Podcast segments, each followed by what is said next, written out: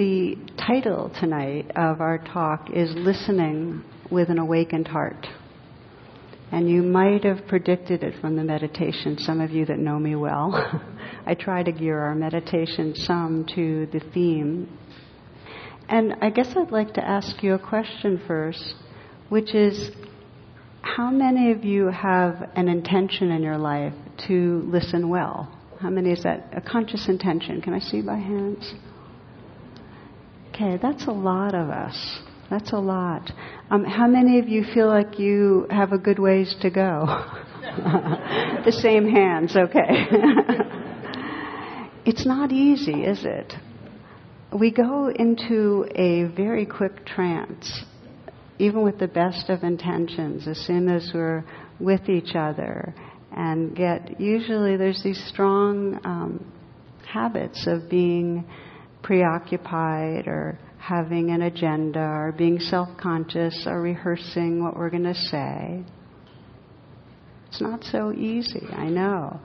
Um, and, and really, when you think of it, learning to be present in communications, listening well, is as profound and challenging a training in presence as any other form of meditation.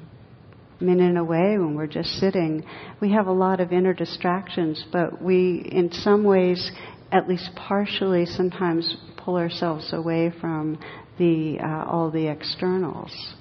Not so when we're with each other. So it's challenging, and I think of it as with any uh, great art, any spiritual um, unfolding, that it takes a deliberate practice. That's the uh, languaging of more contemporary languaging, saying that we need to put in our thousand plus hours, you know. Because we're really, it has to do with neuroplasticity. We have very deeply grooved habits of how we relate to each other. And we bring in all of our needs to prove ourselves as somebody or to be, to come up with the right thing or to defend ourselves. We bring that into our communications. So we have these groove patterns, and how do they change? You know, we have to be able to pause and with some intentionality contact in a deeper way presence, our body, our heart, and speak from that. And it's hard to interrupt what really is a kind of tumbling forward that we're in most of the time. Have you noticed that? That many moments we're in some way leaning forward, tumbling forward. So it takes intentionality. For most of us, even though we have the intention to practice listening, we don't do it too much unless we're in some formal training, you know.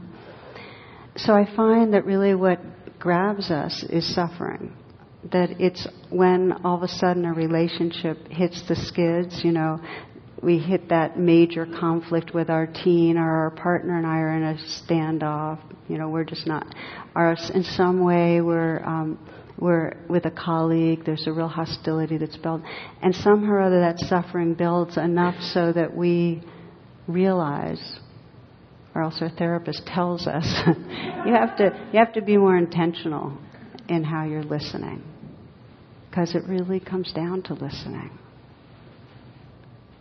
Now, most of our meditation training you can consider as inner listening. That we, um, because we're so hypervigilant, we fixate our attention on all the things around us that might either be dangerous or have something to offer us, including our thoughts. But we don't offer a listening presence to our inner life. So we don't necessarily pick up until maybe way later that we've been feeling lonely or that there's a longing that really wants attention or a sadness. So we're not intimate with ourselves in those moments. So I'm thinking of the different realms now of, um, you know, where this listening is so critical, and we know it with any mature relationship that we have to be able to listen. And we also are coming to realize that anywhere there's conflict, whether it's between governments or between races or religions or ethnic groups, if we don't have the capacity to listen and understand the fears, the concerns of the what seems like other, we'll never have the kind of understanding that can reduce the fear and create a sense of harmony. So we need it. We need it in our social world, we need it in our interpersonal world, and we need it intrapsychically with ourselves. We need to know how to pause, to step out of the busyness and pay attention to what's here. Now, one of the challenges is that as much as we need that, our culture is more ADD, more attention deficit than ever before. Along with speed is loudness. There's a lot of distraction. They say that, and there's an international, let me see what I wrote down. There's an international organization for listening that has these statistics. Well, whatever the name of it is. Our attention spans about 22 seconds, which is why commercials have to get shorter and louder and more colorful than ever. Have you noticed that? I mean, and, and movies, we know that. You know, the, the frames are just shorter and punchier because we lose our attention. How many of you know what it's like to be on the phone and resist multitasking while you're on the phone? I mean, how often are we, we don't have to do hand raises on this. And I'm talking about not just going to pee. I'm talking about being online and going shopping while you're having a conversation. You know, it, I, I know you know. right? And so, everything in our environment's clamoring for attention and it's getting louder. The newspapers are louder. The radio's louder. You know, everything is like clamoring for attention.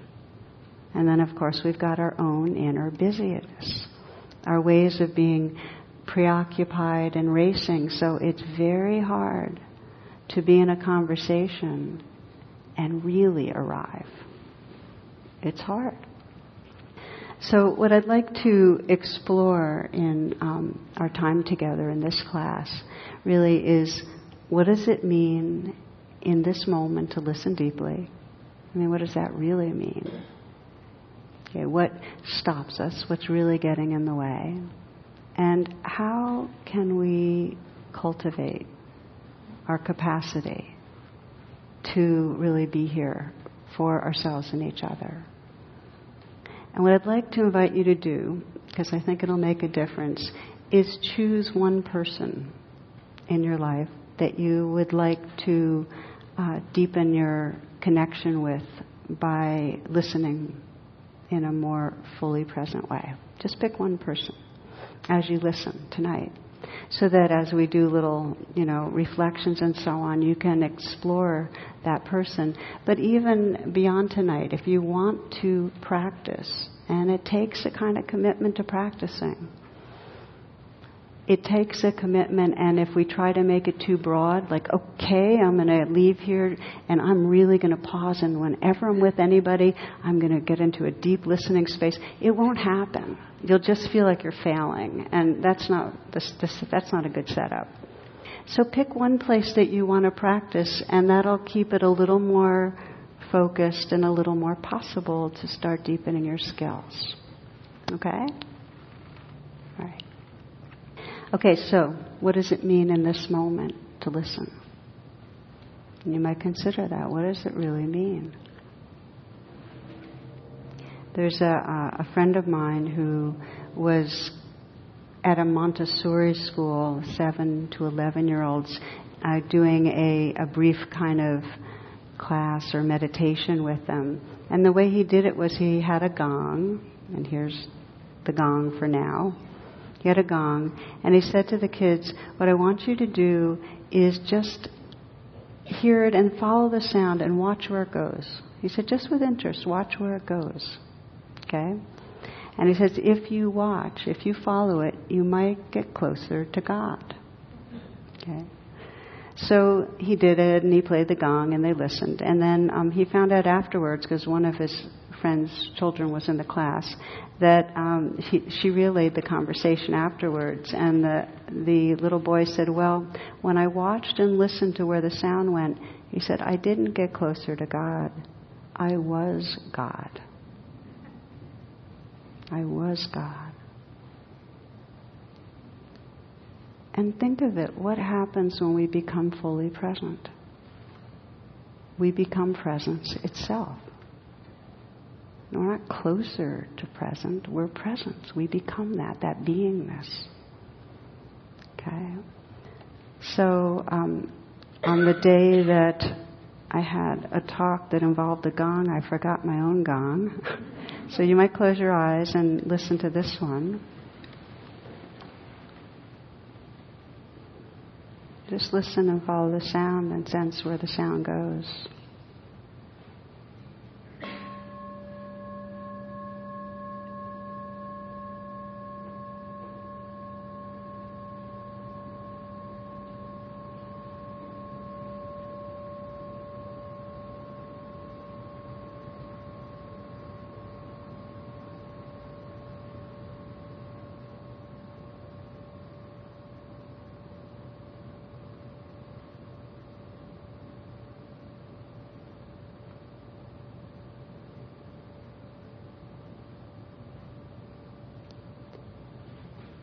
Continuing to listen. And as you do, you might sense a listening presence is perhaps the closest template for awareness itself. When there's full listening, there is boundless kind of space for whatever arises, completely receptive. Can you sense the space that's listening?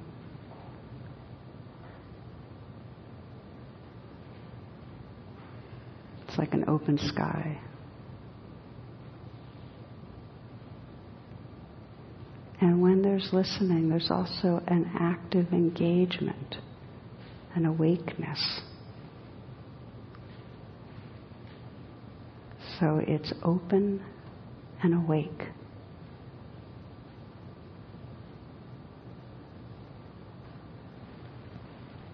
Now, if you'd like, you can open your eyes. But as we revisit this, just to keep in mind those two qualities. Uh, it's kind of uh, yin yang, where we sense that there's both this open receptivity and this engaged awakeness. And they both together make for a listening presence. Okay? Now, what we then ask ourselves is, you know, well, what's the challenge? And in a way, meditation's been likened to listening to music. You're not trying to get to the end, right? When you're listening to music. I mean, that would be silly. Why would you turn on a song so you could get to the end, right? You're there to just be, you know, just to let it move through you. And uh, so there's no goal to, there's nothing you're adding, there's nothing you're taking away. If you're really listening to music, you're just being. You're just spontaneously recognizing what's appearing. And meditation and a listening presence is the same. The challenge is that we have huge conditioning to do anything but just be. We have huge conditioning to, in some way, try to control what's happening, not just that radical allowing. Okay? So, how does our conditioning play out? We start looking at it. We quickly have to assert our selfness into situations rather than just hanging in that open openness. And in the communication, what, how do we do it? And if you think about it, our shared reality breaks down because rather than that openness that doesn't interfere with what we're taking in, that openness that can sense the truth of what you're communicating or the truth of reality, we add on our interpretation. We take it through our own filter and we add on and project what's going on. That's how we break communications. One of my favorite examples. We just to say that when I talk about breaking communications, I'm talking about in some way that we um, we're still engaged, but we're not really on the same wavelength. We're not really speaking and understanding each other. So the challenge that goes on, if we think about it in traditional Buddhist terms, there are three conditionings that take us away, that have us break communications, break connections. One of them is wanting. We're wanting something different, so we can't just listen. One of them is aversion. We don't like what's happening, so we have to control. And the third is neutrality. It doesn't matter to us, so we just, okay? So let me take them one at a time. And again, I'm going to invite you to think of whoever you're wanting to um, deepen communications with and sense now how is this is this is this what's between me and listening with an awake heart? Okay that's the inquiry. What is between me and listening with an awake heart? Now when there's wanting sometimes it's wanting something from that person and sometimes you're wanting something that has nothing to do with that person right?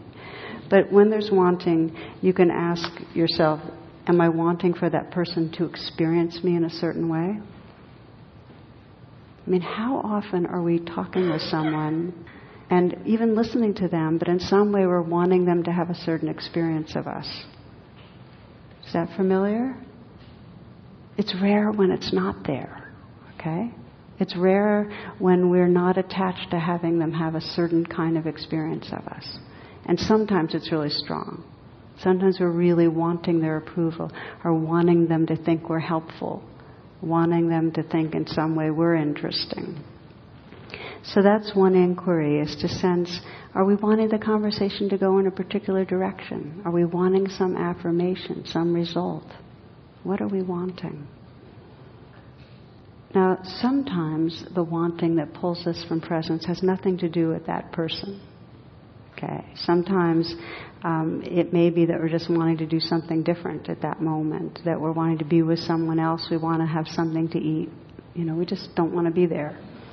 So check it out. Sense for yourself if there's wanting of anything, how that pulls us away from that pure presence that really is what lets intimacy happen.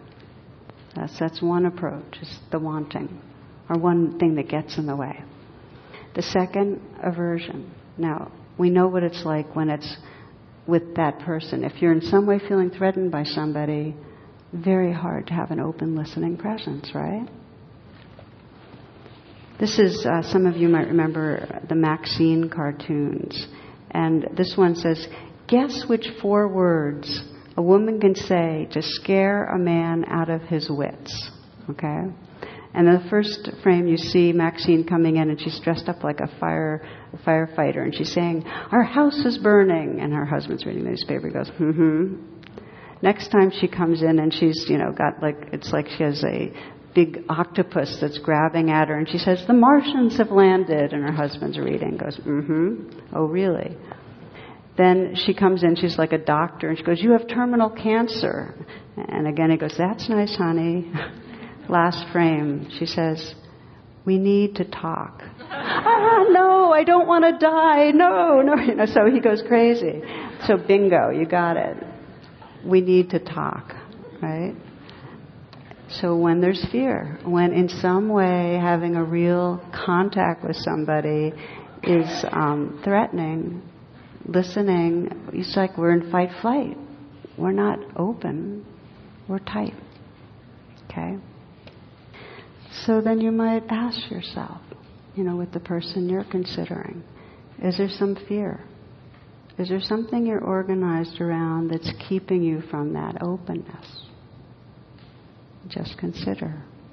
Is there some fear you won't have the right response?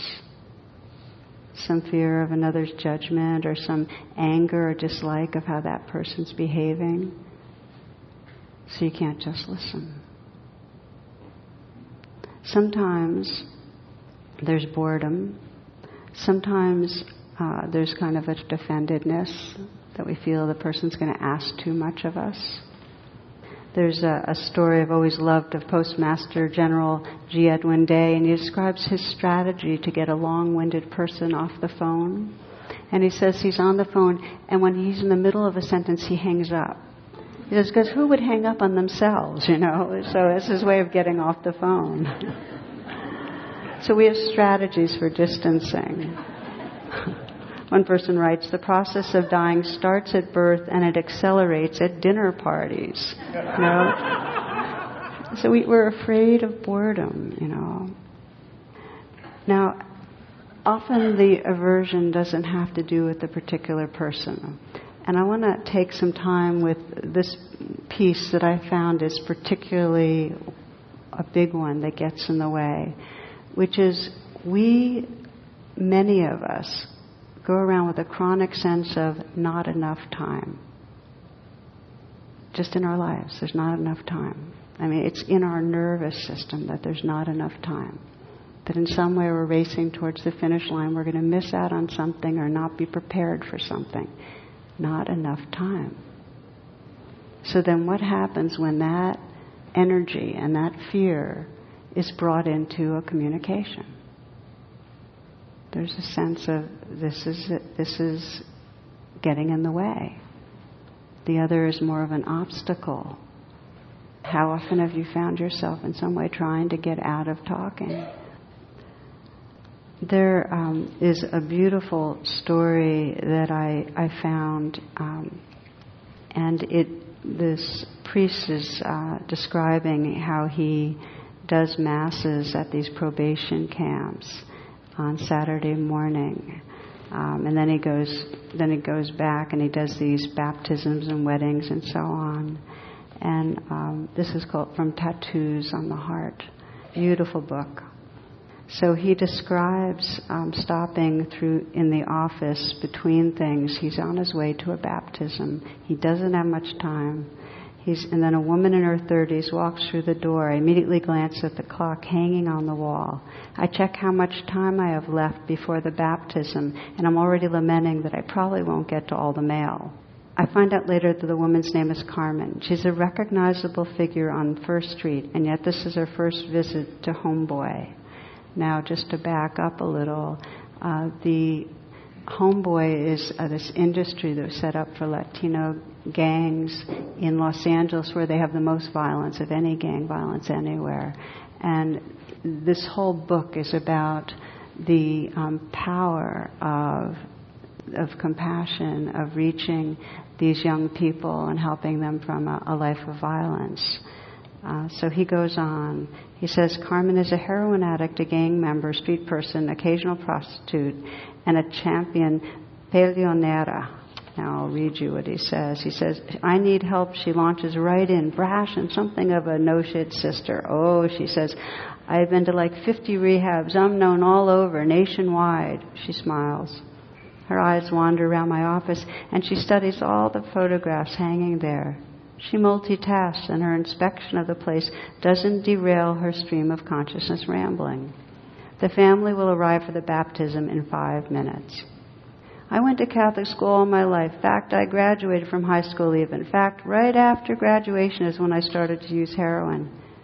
Carmen enters some kind of trance at this point, and her speech slows to deliberate and halting. And I have been trying to stop since the moment I began. Then I watch as Carmen tilts her head back until it meets the wall. She stares at the ceiling, and in an instant her eyes become these two ponds, water rising to meet their edges, swollen banks spilling over. Then, for the first time, she really looks at me and straightens. I am a disgrace. Suddenly, her shame meets mine. For when Carmen walked through the door, I had mistaken her for an interruption.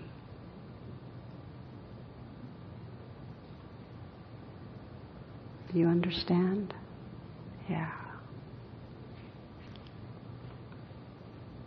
There's a, um, a saying that to be kind, we must swerve often from our path. And I feel like that's for me, one of the um, the key mantras almost.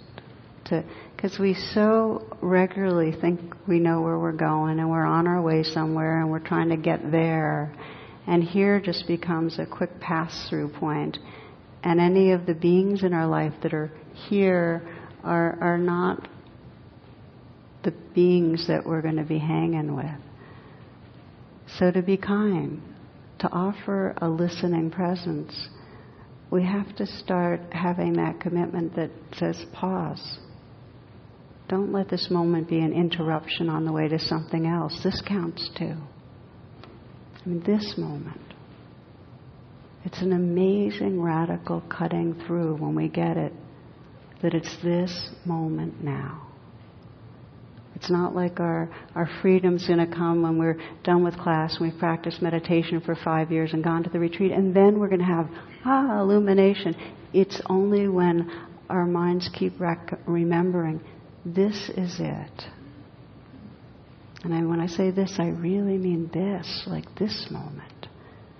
Can we come home together right now and listen to the moment? And listen to our hearts and listen to the space that's here, whether we're here in this room or we're listening in another country. Just listen to the space and feel the presence. So it's a, a thing about stepping out of an old habit of being on our way and really remembering, reconnecting. Listen now. Be here now. The most basic fear that is between me and listening with an awake heart when you ask that question, if you really look deeply, is that in a moment of pure listening presence, the self sense dissolves. If you're listening fully, there's no one home. There's just a space of wakefulness if you imagine a situation where you're listen, you're with somebody and they're talking, and you imagine letting go of all the thoughts, all the planning, you know, all the judgment, just letting it all go, letting your whole agenda go, and just listening. A few things happen. One is if that really, if there's really a letting go, you get oh, there's just space and awakeness, maybe tenderness. But what you also get is then there's this kind of clutch that wants to come back again and start thinking again and start coming up with ideas and get ready to respond because if there's nobody home, we might do it wrong. There's still a sense I need to be here to make it work out. This is the most fundamental clinging that the Buddha described as this, this basic primal urge to keep on reconstructing a self. Does that resonate? The sense of, I need to be here. And there's fear when we're not familiar with letting go. We face a layer, a deep layer of fearfulness. That's okay. It's really natural, but it's useful to know about it because then something in us says, okay, just hang out with that a little. Don't so quickly grab for the ideas and thoughts and prepare your response. It kind of gets interesting. It's a bit of an adventure to just pause and just open to how it is. It's very radical. We don't do it much. We really don't listen much in that way. The practice of listening is, in a very deep way, starting to recognize the, this ongoing selfing that interferes and I don't say selfing in a disparaging way, but this ongoing tendency to try to reassert that there's a person here that want, that needs to be approved or wants to prove or control, just to notice it. Just notice. As long as that's going on, we can't listen to understand. So we can't really pay attention and sense, well, what is this person really saying? Who is here? Where's it coming from? What, what's, what's really going on? We can't listen for that because our attention has narrowed into the wanting self or the controlling self or the fearing self, right? So it's only when we start loosening the grip of that selfing that we can actually notice the truth. So I am touching on both the yin and the yang of listening presence. There's letting go of that selfing, so there's that openness. And in that openness, that engagement that wants to know what's true. And our habit, our defensive habit, instead of wanting to know what's true, is assuming we already know. We're with somebody and we make all these assumptions rather than, as I think it was T.S. Eliot said in the cocktail party, let this person be a stranger. You're meeting them for the first time in this moment. It's a mystery. But we, we make our interpretations, and our interpretations uh, cover over what's real. And we all do it. As soon as somebody starts talking, we use the filter of our own experience. Oh, yeah, as a mom, I know what that one's like, or you know, whatever it is. There's a cartoon of Henry VIII and, and one of his wives, and there's a mediator with them. Okay. And the mediator is saying to Henry, You say off with her head, but what I hear is, I feel neglected. the next frame is you see a headless mediator, right? he got that wrong. so we make our interpretations. So the key is to listen without controlling, with that receptivity that really wants to know. This is uh, the way Mark Nepo puts it. He says, to listen is to lean in softly with a willingness to be changed by what we hear. Let me, let me say that one again. To listen is to lean in softly with a willingness to be changed by what we hear. This is the undefended heart. Okay. So give you a chance. We'll take a pause together to um, allow the person you were considering, bring that person to mind.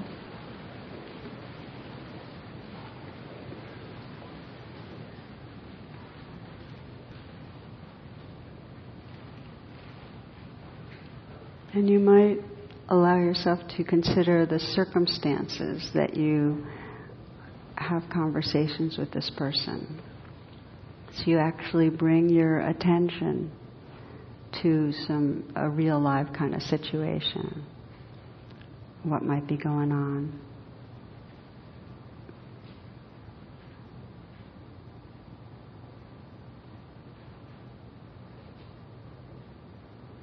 And if you sense as you bring mindfulness to this relationship that there's um, some conflicts, some strong wants or fears, just let that be there so you can really deepen your attention right now. Because you're asking this question again What is between me and listening with an awake heart? What stops me?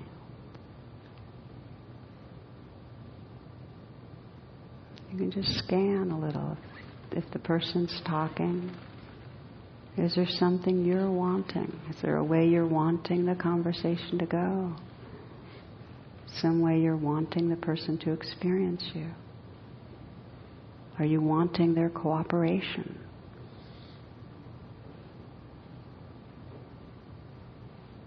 Or is there something you're fearing as you're listening? Are you fearing this person's judgment or that they're going to get away with something, that things are, they're going to get their way if you just listen.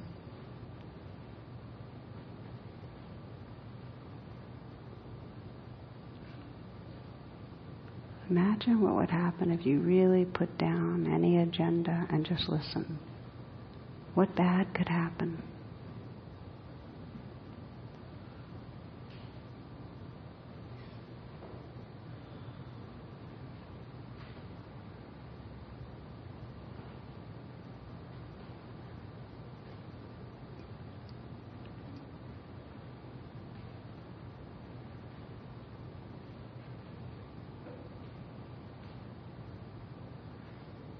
You might notice and reflect on when you're in a conversation with this person, what are the ways that you distract?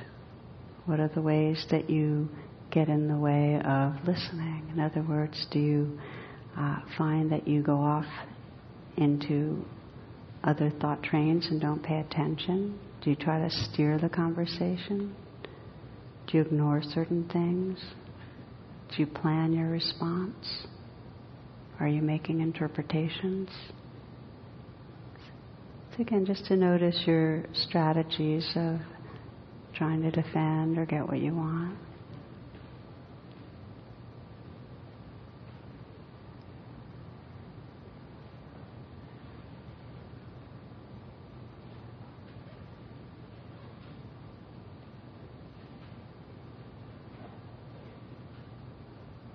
And again, you might imagine, well, what would it be like if I just put that down for a little bit?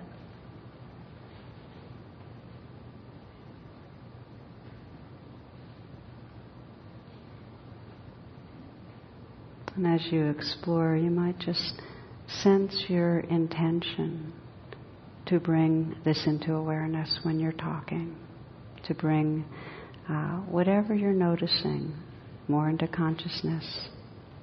Sense your intention to connect.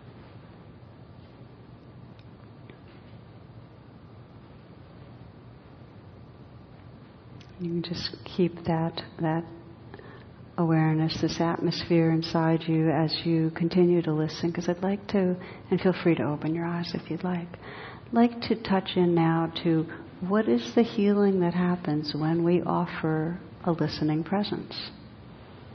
Um, because there's a really huge impact.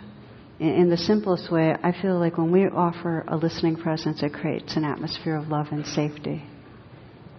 It said that attention is the purest expression of love. Our attention is the purest expression of love. So when we are, have a listening presence and there's not a selfing going on, there's just that space and that, that kind of tender, wakeful, engaged, what's true for you, that is a very pure atmosphere for, for just nourishing another being. There's a, a friend described this. A friend asked his, was talking to his son. He said, I asked Ali what he thinks his heart does. This young son's named Ali. And his answer was, It's in my skeleton and it makes people say hello.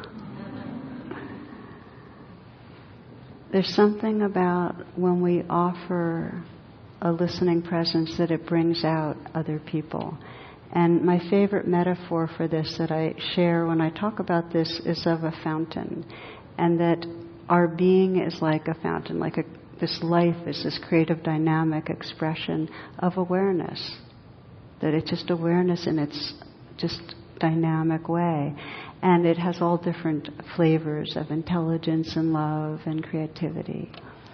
And when we haven't been listened to, when there's not the mirroring, the understanding, the safety, that fountain gets clogged up.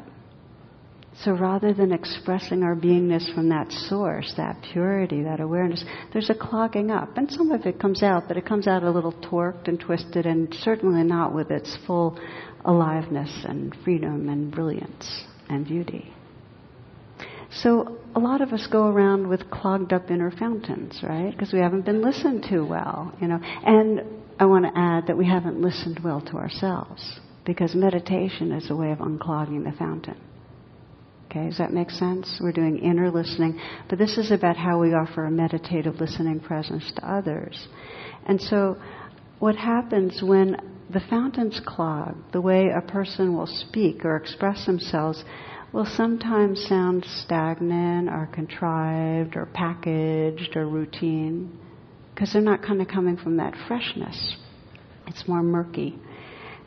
Sometimes it'll seem nervous or speedy, you know, just different ways. There's no silences because there's no connection with what's inside. So when we listen, we're inviting a kind of connecting and coming from source. And that fountain can begin to flow, and it allows people to start expressing a deeper truth for them and to shine. But it doesn't happen all at once.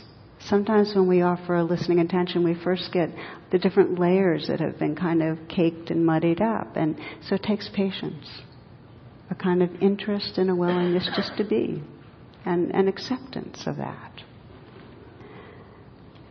The story that I'll share on this, which um, is a story that that'll be in uh, True Refuge when it comes out in, in February, and it's the one the ones that most touched me was a woman who had uh, done a workshop and had listened to this metaphor and was very intentional about her listening capacities, and she um, her mother was her person, just like I asked you today to think of who. Her mother, uh, Audrey, was a well known writer, wealthy, successful, brilliant, and very narcissistic woman. So, so much so that her daughters, um, once they graduated from high school, uh, tried moved so they could be thousands of miles away from her and barely ever visited her. She treated her the mother treated people as these kind of orbiting satellites to reflect her whatever. And some people were willing to do it, and she'd regale them with stories. She was a very compelling person, but after a while it could be tiring. For this woman, uh, she decided she was going to, she had a conference nearby where her mother lived. She decided she was going to spend some time with her mom and practice and see what was possible.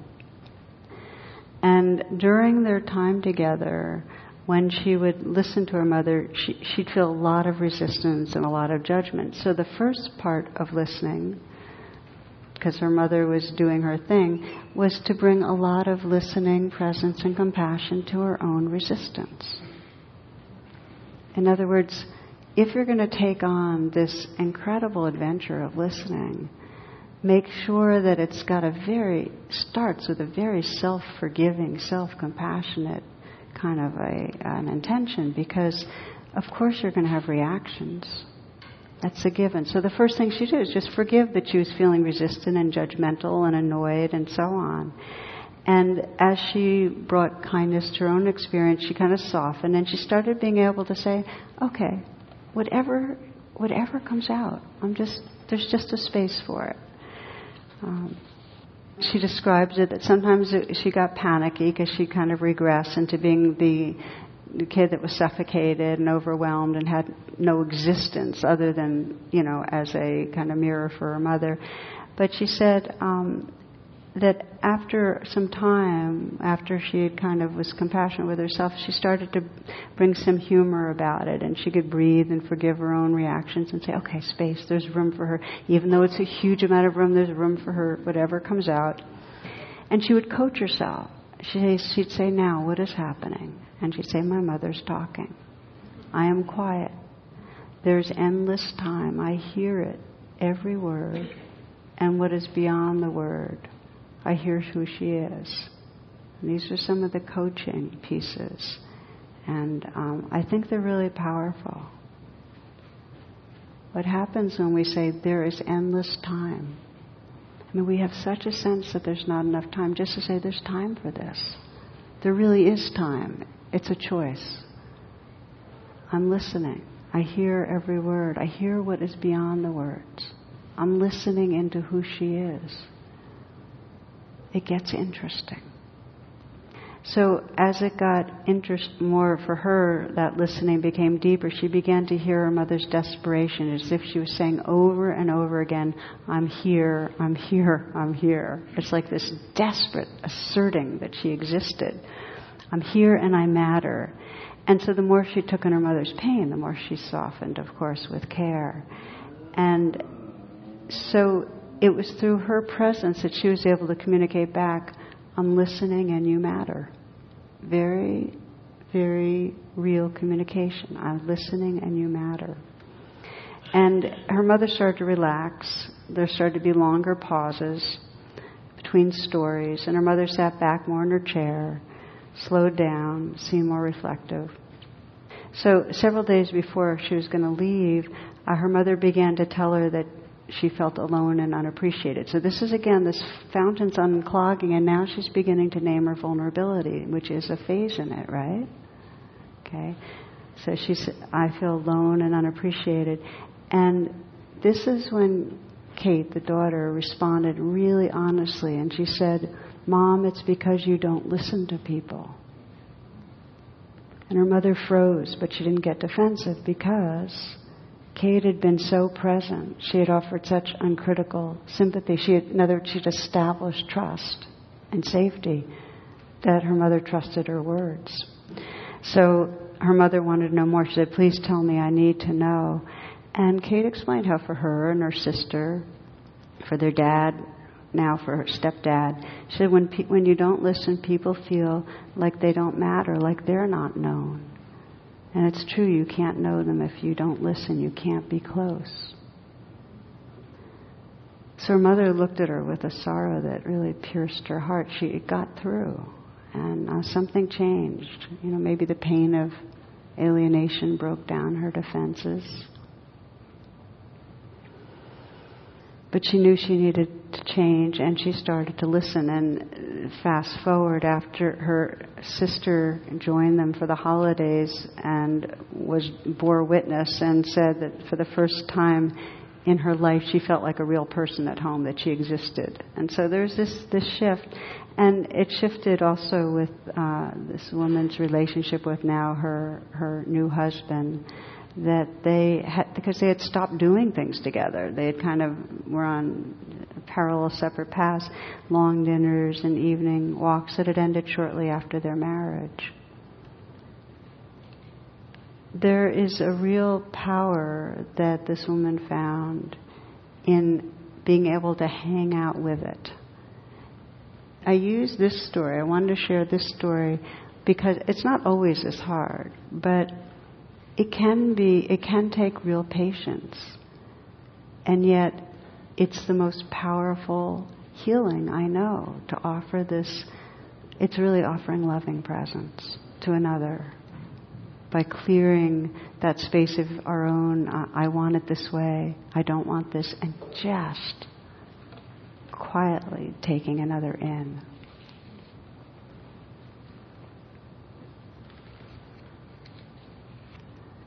So at the beginning, I was talking about the different domains that um, that listening heals in, and that it clearly in our relationships with each other.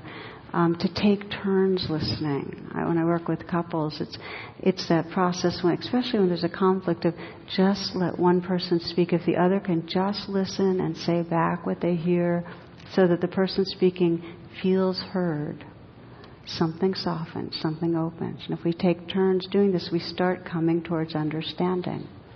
When there's understanding, fear goes down. When fear goes down, trust emerges.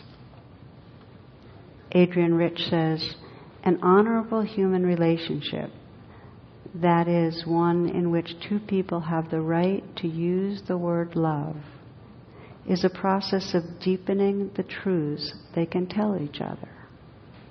It's a process of deepening the truths they can tell each other.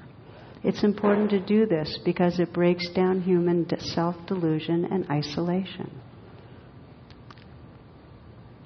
What allows us to tell the truth?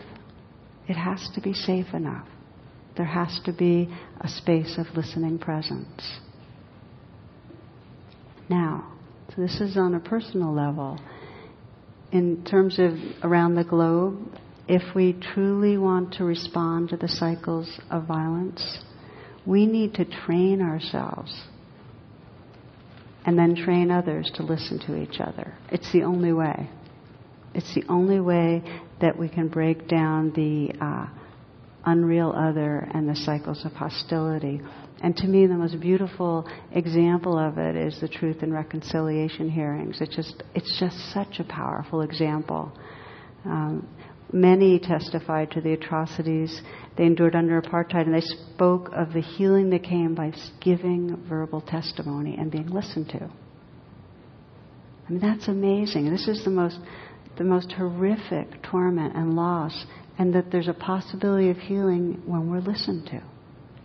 And when it happens in a society, to me, that is the evolution of consciousness, bearing witness to that one young man who had been blinded when a policeman shot him in the face at close range said, I feel what has brought my eyesight back is to come here and tell the story. I feel what has been making me sick all the time is the fact that I couldn't tell my story. Listening creates relationship. There's nothing that exists in isolation. But our pain is when we perceive we're separate, and listening creates the connection. So we've been exploring, you know, how it's this pathway to connection, and I wanted to read you um, a short poem by Nick Penna called "Waiting in Line." He says, "When you listen, you reach into dark corners and pull out your wonders." When you listen, your ideas come in and out like they were waiting in line. Your ears don't always listen. It can be your brain, your fingers, your toes. You can listen anywhere. Your mind might not want to go. If you can listen, you can find answers to questions you didn't know. If you have listened, truly listened, you don't find yourself alone. Nick is in fifth grade. Okay? If you listen, you don't find yourself alone. Listening is the pathway to intimacy. If we can pause and listen inwardly, we become intimate with our own being. If we can listen to each other, we find out who we are together. So I think of it as a, as a sacred art. And as I mentioned, like any art, it takes uh, a kind of dedication to practice. So we'll close tonight with just a brief, again, practice in, in this listening.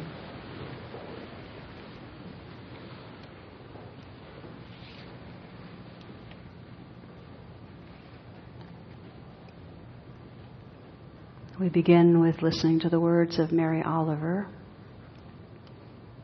What can I say that I have not said before? So I'll say it again.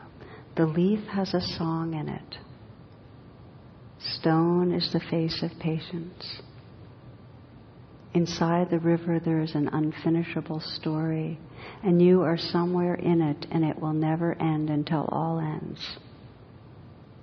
Take your busy heart to the art museum and the Chamber of Commerce, but take it also to the forest the song you heard singing in the leaf when you were a child is singing still.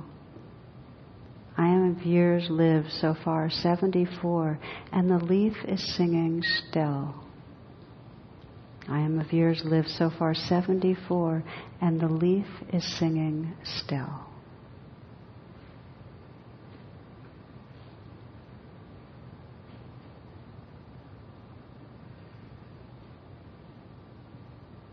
So, in this stillness, opening the senses,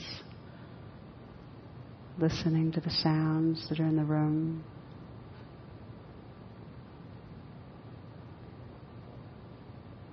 Listening to the silence.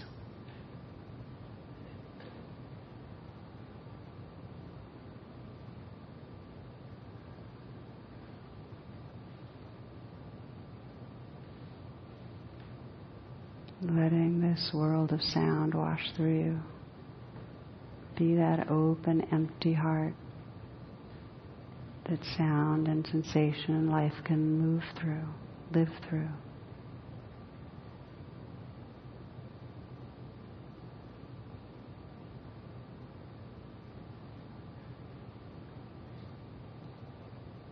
Can you sense the silence that's listening right now?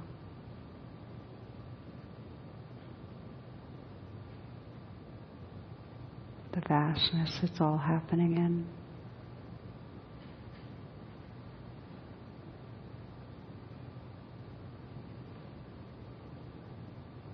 That tenderness.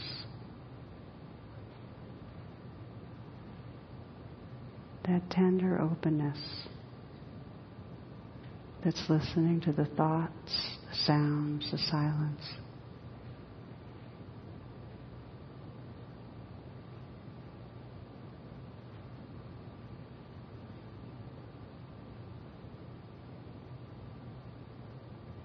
You might imagine bringing this listening presence into conversation, communication with a particular person.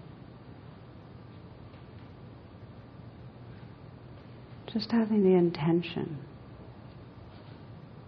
to contact this open, wakeful presence. To pause and then pause again and again, letting go into this open, empty heart that's just listening.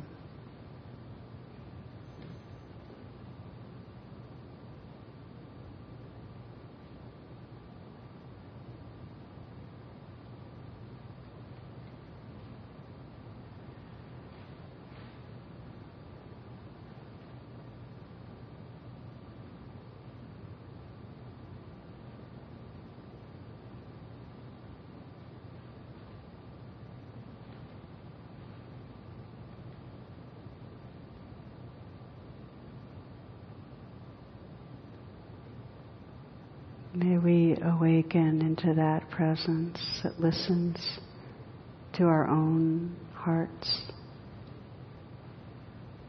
That presence that listens to each other, to our earth and our world.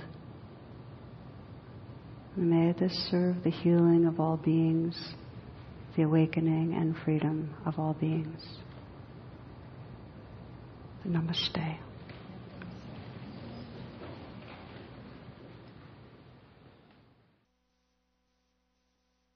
The talk you just listened to has been freely offered. If you'd like to make a donation, learn more about my schedule, or about programs offered by the Insight Meditation Community of Washington, please visit either my website, which is tarabrach.com, or IMCW's site, which is imcw.org. Thank you very much.